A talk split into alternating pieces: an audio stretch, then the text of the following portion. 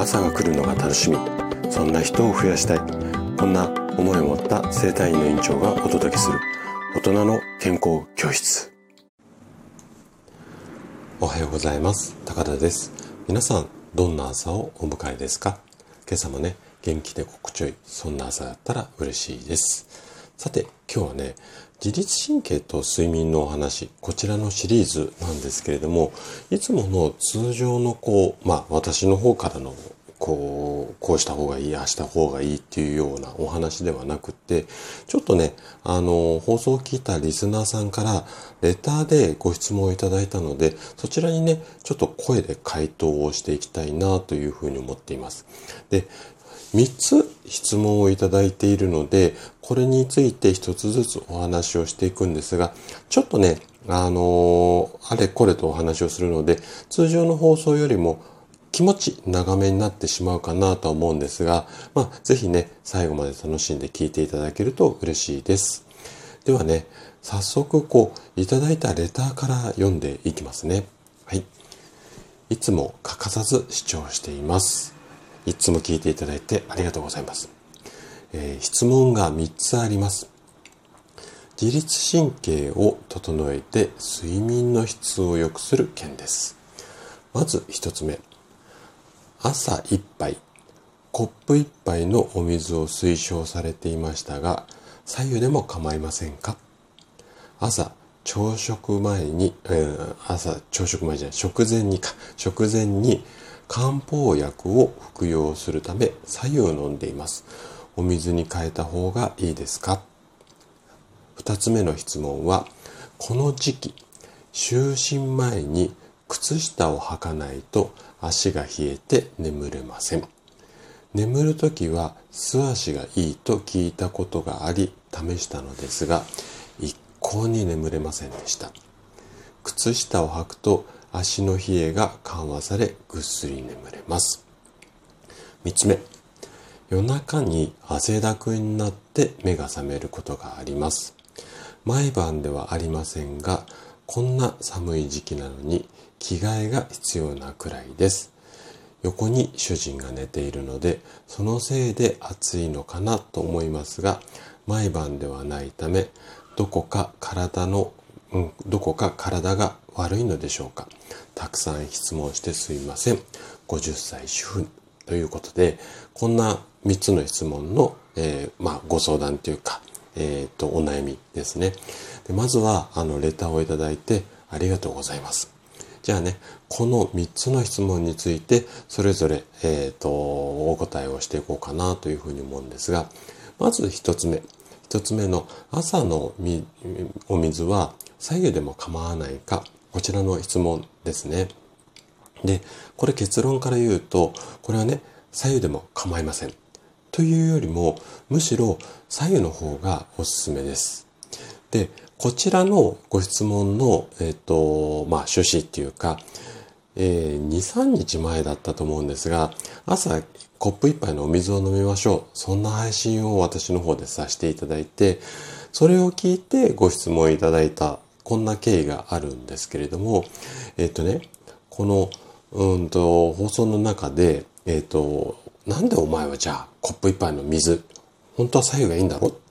なんで一杯の水って言ったんだ？みたいな、こう、お叱りっていうか、そんなね、言葉が聞こえてきそうなんですが、これね、私の生体院に来院される患者さんに、これまでね、本当にね、もう何千人も朝左右を飲んでみましょうっていうふうにアドバイスをして実際に患者さんにも実践してもらいました。で、なかなかちょっとしんどいよっていう方にも頑張って左右を飲んでください、左右を飲んでくださいって常にお伝えしたんですね。ただ、まあちょっと正確にはデータ取ってないんですが、大体ね、半数以上の方が1ヶ月もこの左右飲み続かないんですよね。で、じゃあね、なんであなた続かないの？っていうふうに患者さんに原因をお聞きすると、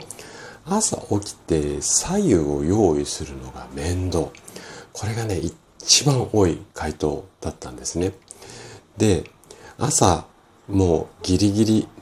まで寝ていて、それで起きてバーって支度して、その中で一つ左右を用意して飲むっていうこと自体が、まあ、まあ大変だし、それが増えることによってストレスになる。これもすごくわかります。わかるので、じゃあ、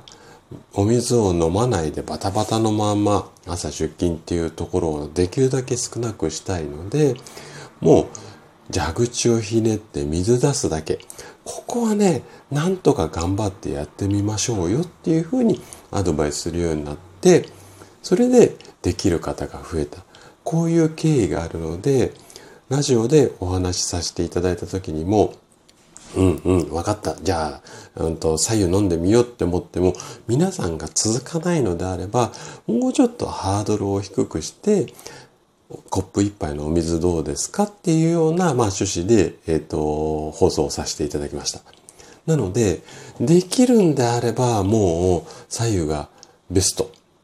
で、これなんでかっていうと、理由は朝一杯のお水を入れることによって胃腸の働きを活発にしたい。これはね、放送の中でもお話ししたんですが、特にこういった冬の寒い時期っていうのは、冷たすぎるお水をこう起き抜けに急に飲んで胃腸にスッて入ってきますので、そうすると胃腸が冷えてびっくりしてしまって、キュッて縮こまってしまって、動きがね、こう止まってしまう。まあ止まってしまうっていうとちょっとうんオーバーなんですが要はキュッて収縮してしまう場合も多いんですよ。でこれが原因で活動が低下してしまう。うん、そうするとせっかくお水を入れてたのに本末転倒なってしまうのでまあできれば常温そして左右なら120点こんな風に考えていただければ OK です。じゃあ次の質問いきますね。寝るときは素足がいい？この質問です。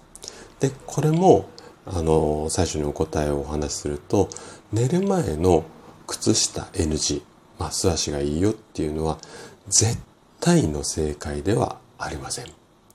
じゃあなんでこういう情報がいっぱい出ているかっていうと、寝る前に、まあ、素足がいい、もしくは靴下が履かないというふうに言われる理由っていうのは、まあ、こんな理由からなんですよ。体の中のうーん深部体温って言って、まあ、体の真の温度これを下げることで深い眠りにつきやすくなります。これが人間の体の仕組みなんですよ。で、この深部体温っていうやつを下げるためには手足の毛細血管要は手先足先の細くなっている血管イメージとしては人間の血管あ人間の体の中って血管がいっぱい入ってるっていうのは皆さんイメージ湧くと思うんですがこの血管があの心臓の周りはすごい太いのがあるんですよ。で心臓から離れて先っぽ人間の体の先っぽ指先とか手の指先とか足の指先ね先っぽに行けば行くほどこの血管がね細くなってこれが毛細血管なんですけども、この細くなっているところから熱を逃がすのが深部体温を下げるためにはすごく重要なんですよ。なので、靴下を履いてしまっていると足から放熱ができるのあできないのでいつまでも眠気が高まりづらくなるこれが素足で寝た方がいいですよっていう理由なんですよねでこれは医学的には正解なんですが、今回ご質問いただいた方のように、素足だと寒すぎて眠りにつけないっていう方も実はね、非常に多いです。あの、私の院でも非常に多いです。で、健康のために無理して素足で寒い足をこすりながら寝ちゃう。これはやっぱりね、うん、眠りつけないので、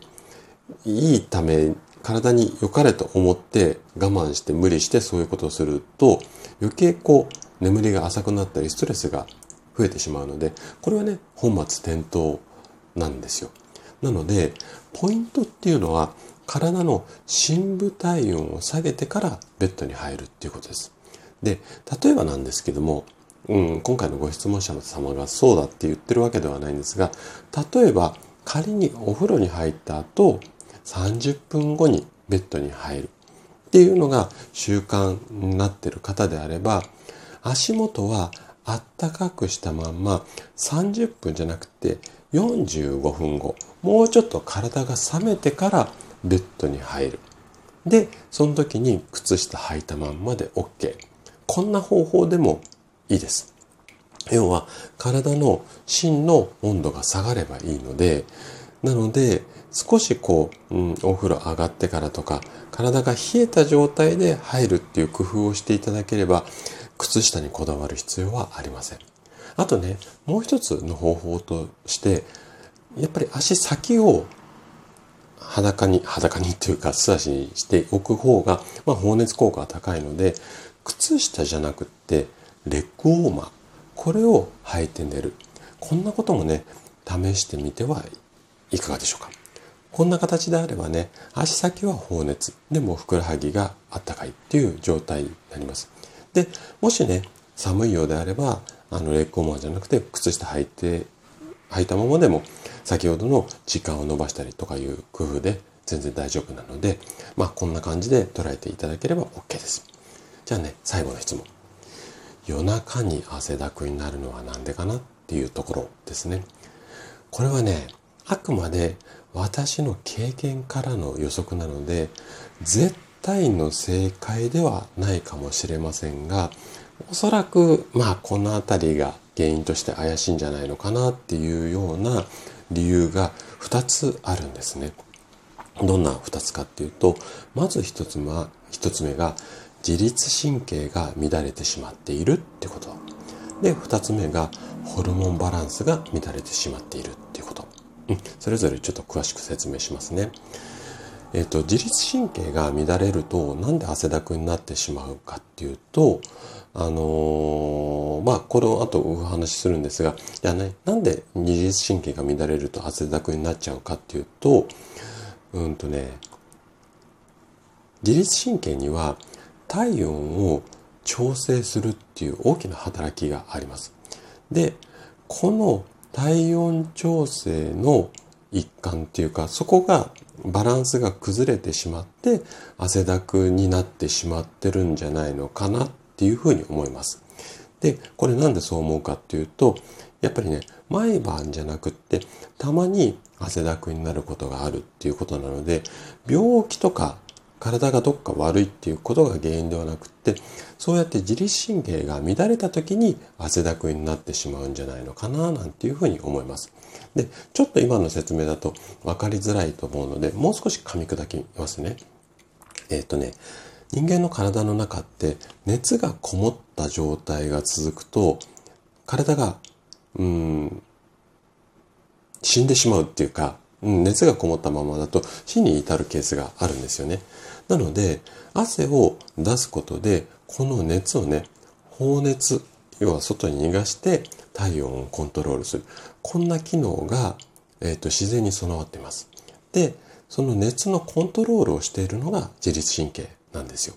で、自律神経の働きが正常な場合は、汗のコントロールがうまくいって、冬場の汗の量っていうのはそんなに多くないです。ただ、この調整機能が異常だった場合、そう、今みたいに汗だくになってしまいます。そして、汗だくになった夜っていうのは、調整機能が先ほどもお話した通り、まあ、上手にいってないんじゃないのかなというふうに思います。で、解決策としては、自律神経ができるだけ整え、整いやすいような生活をしましょうよっていうことになるんですが、その具体的な方法はね、ここでお話しするとまたちょっと長くなってしまうし、まあラジオの中でね、あれこれいろんな方法を紹介しているので、そちらのも参考にしていただければ嬉しいです。で、もう一つ、ホルモンバランスの乱れについてなんですが、これはね、今の50代っていうこうご年齢が関係してるんじゃないのかなというふうに思います。で、いわゆる、まあ、更年期のような症状で、汗をかきやすい、まあ、ホットフラッシュなんて言われたりしますが、こういう状態になっちゃってるんじゃないのかななんていうふうに思います。で、これは先ほどの自律神経の乱れと同時で、汗をかく日とかかない日があるっていうところが、まあ、ヒントになっています。で、解決策としては、まあ、いろんな方法あるんですが、私はお食事が一番いいかなというふうに個人的には思います。で、具体的にはね、大豆を多く含む食品を積極的に摂取するようにしてください。理由とすると、大豆の中に多く含まれるイソフラボンっていうう成分があるんですが、これが女性ホルモンのエストロゲンっていうものがあるんですが、要は女性ホルモンと同じような働きをします。なので、例えば大豆を使った煮物であったりだとか、納豆とかお豆腐、あと豆乳飲むとかっていうのもいいんですが、一番はね、やっぱね、いつもの あの話になるんですが、お味噌汁。